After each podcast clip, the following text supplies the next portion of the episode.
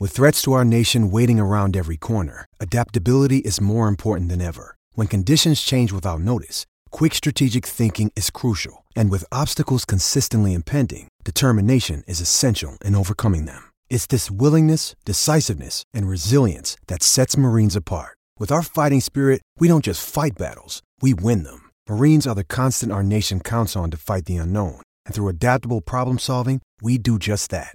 Learn more at marines.com. Nebraska Public Media Sports brings you Nebraska Baseball. Catch our live coverage as the Huskers meet the Indiana Hoosiers on the Diamond at Hawks Field at Haymarket Park in Lincoln. Watch Friday, May 10th at 6 p.m. Central on Nebraska Public Media. When you need mealtime inspiration, it's worth shopping Kroger, where you'll find over 30,000 mouth-watering choices that excite your inner foodie. And no matter what tasty choice you make, you'll enjoy our everyday low prices, plus extra ways to save, like digital coupons worth over $600 each week. You can also save up to $1 off per gallon at the pump with fuel points. More savings and more inspiring flavors make shopping Kroger worth it every time. Kroger, fresh for everyone. Fuel restrictions apply.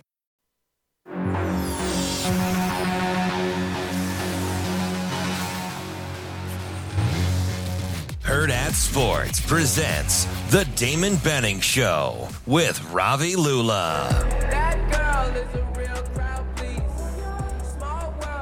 Welcome back as we wrap, wrap up hour number two here on Hurrdat Sports Radio. I'm Ravi Lulla. That's Ana Bellinghausen. We are joined now by our dear friend Martie Cordaro. You know him from the Omaha Storm Chasers, from Union Omaha. Martie, how are you this morning? Ravi, good morning. How you doing? Oh, we're doing terrific. Excited. Both of us will be out at Werner Park tonight, so we are we're getting jazzed up and ready to go, man.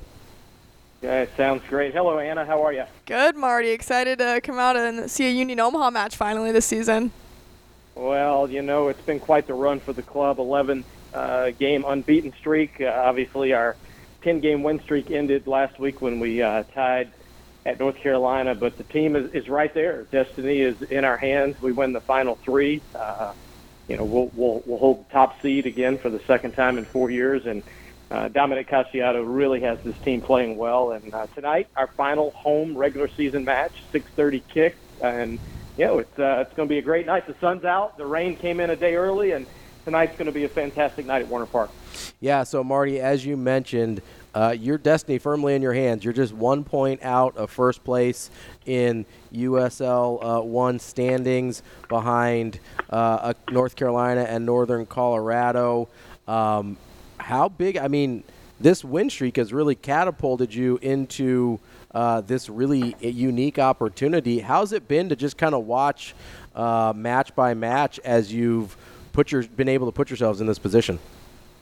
Yeah, you know, with the new system, uh, new head coach, half the team being new, we knew early in the year it was going to be a little bit of a, a learning process, growing process. Mm-hmm. And you know, once the squad got past April, May, we could see some things starting to click. And you know, I'm I'm not engaged on the soccer technical side uh, on a day by day basis. Uh, but uh, our GM Peter Marlette, uh, Dominic Casciato, head coach, and his assistants uh, Kevin and Ladule really have done a great job of, of finding players that would fit the system, and it just took it just took a little time, uh, you know, for for everything to come together, and it has been awesome, you know, watching watching the progression, and you know, I've said this uh, in other interviews. I think not having a deep run in the U.S. Open Cup mm-hmm. actually helped us. Uh, because it, it allowed the team to focus on the regular season table and the regular season matches. And while it was fun last year, uh, going deep, uh, we also ran out of gas uh, in the USL League One side. So uh, I- am excited about tonight, final two uh, road matches, and then playoffs, which we will host at home on either Saturday the 21st or Saturday the 28th here in a couple weeks.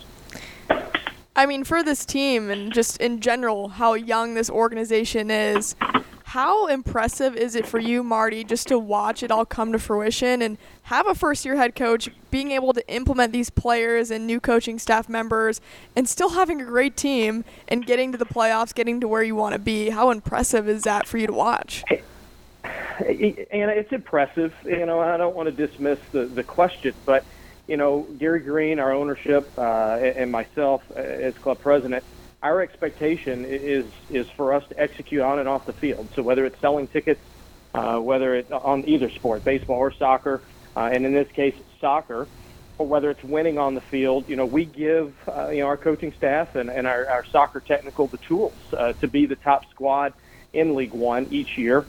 Not going to happen every year, but it's our expectation. It's our expectation to be at the top and, and compete for a championship each year. Uh, you know, it's unrealistic to think we're going to win every year, but to compete, yes. And you know, it's it's no different from from what we do on the baseball side.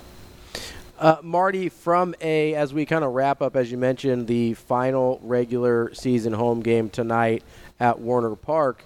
Um, I guess just overall, how has this season gone for you with Union Omaha in terms of uh, fan engagement and attendance? Ana and I were talking a little bit earlier about how uh, the Union Omaha fans are kind of a different breed. How has that gone from your side of things?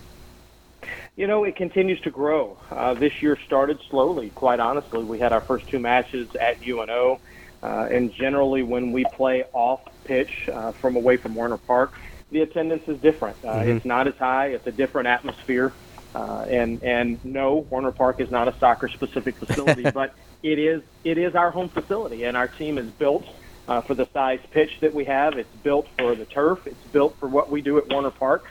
Uh, just like you know, when we are able to in the future uh, have a soccer specific facility, our team will be built a little different at that time. So it started slow off the field, but as the season has gone on, uh, you know, we've had some some great walk-up crowds. We've had crowds in the 4,000s, and you know, we're anticipating not only a good crowd tonight uh, with the sun being out, but also come October, we're really excited to to have the fans come out to Werner Park and support this Owl squad.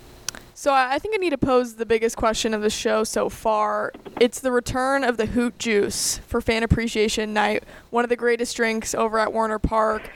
Where was the inspiration for this?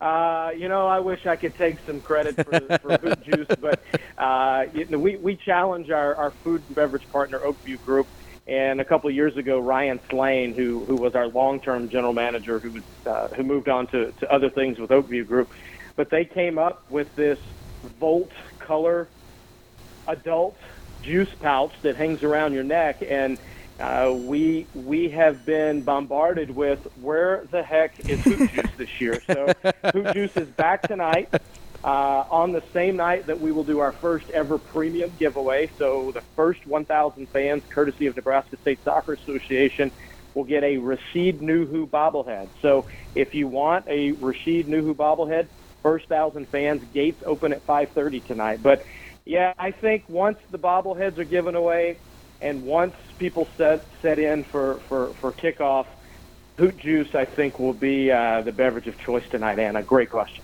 Well, I think it's going to be the beverage of choice for me for sure. I'm going recreationally, not for work. So I can't have any, unfortunately. Tonight. I was going to say Ana's working. I'm just there for the vibes. I'm going to get me some hoot juice.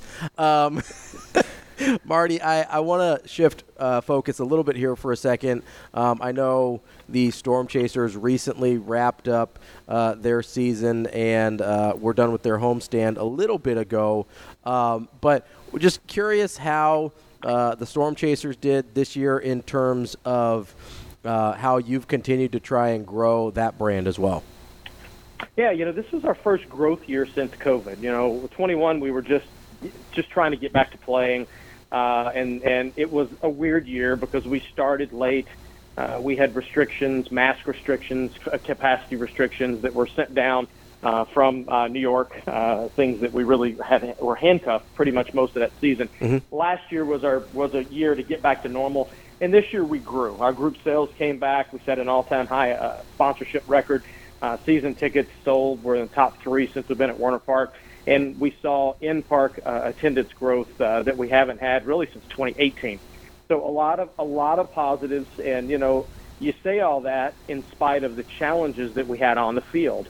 Uh, it was a really tough year mm-hmm. uh, the, for the Royals in Kansas City, which translates to a lot of transactions and not a lot of stability with a roster. So Mike Jirschele did uh, what he could this year.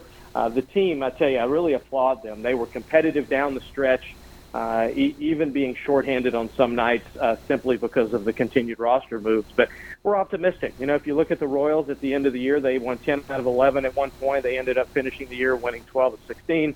And you know we're we're we're we're optimistic that that's the squad that's going to be competitive next year, which will hopefully allow from st- for some stability here in Omaha. But you know it's been a great partnership with the Royals, mm-hmm. 50 you know five seasons since 1969, and you know we're looking for forward to season 56 that will kick off in unusual fashion when we first play regular season baseball in March for the first time ever.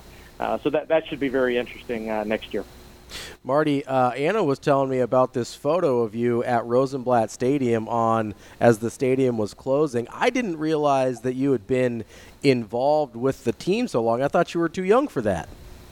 well, uh, maybe I hide that with my boyish look, but no, I, uh, I've been been here 17 years. First four years of uh, my my stay, our family stay here, was uh, the last four years of Rosenblatt. So I was very fortunate to be a part of that. Uh, not only shutting it down, but uh, being able to help create the future or, or guide the path forward for Werner Park. And you know, um, yeah, it was a great great time of of, of trying to figure out where the franchise was going to go, and then negotiating with Sarpy County amongst other municipalities, ultimately locating, you know, uh, where we are at uh, Highway 360, excuse me, Highway 370 and, and, and 120th Street. So, you know, we're we're fortunate to have landed where we are, but that photo she's talking about was taken by our good friend Brad Williams, who takes so many great Omaha mm. skyline shots and sports shots, and he just happened to catch me.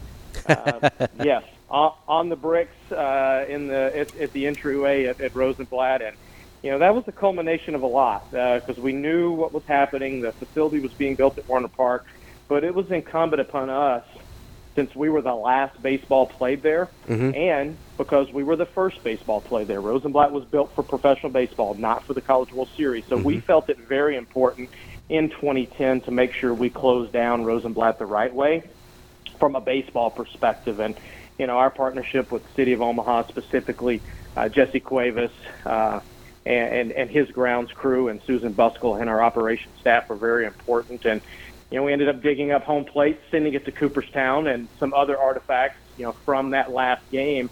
Uh, and at that time, it was the only it was the only items from a minor league stadium that were in Cooperstown, and and they remain there. So yeah, that was that was a pretty special year, and that photo was uh, indicative of that year as well.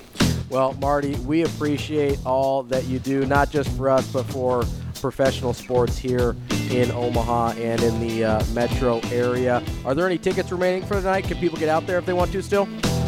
Yeah, go to unionomaha.com. That's unionomaha.com. You can purchase there, and then the ticket office will open this morning about 10 a.m., and that's 402 738 5100 for the Werner Park ticket office. Come join us, though.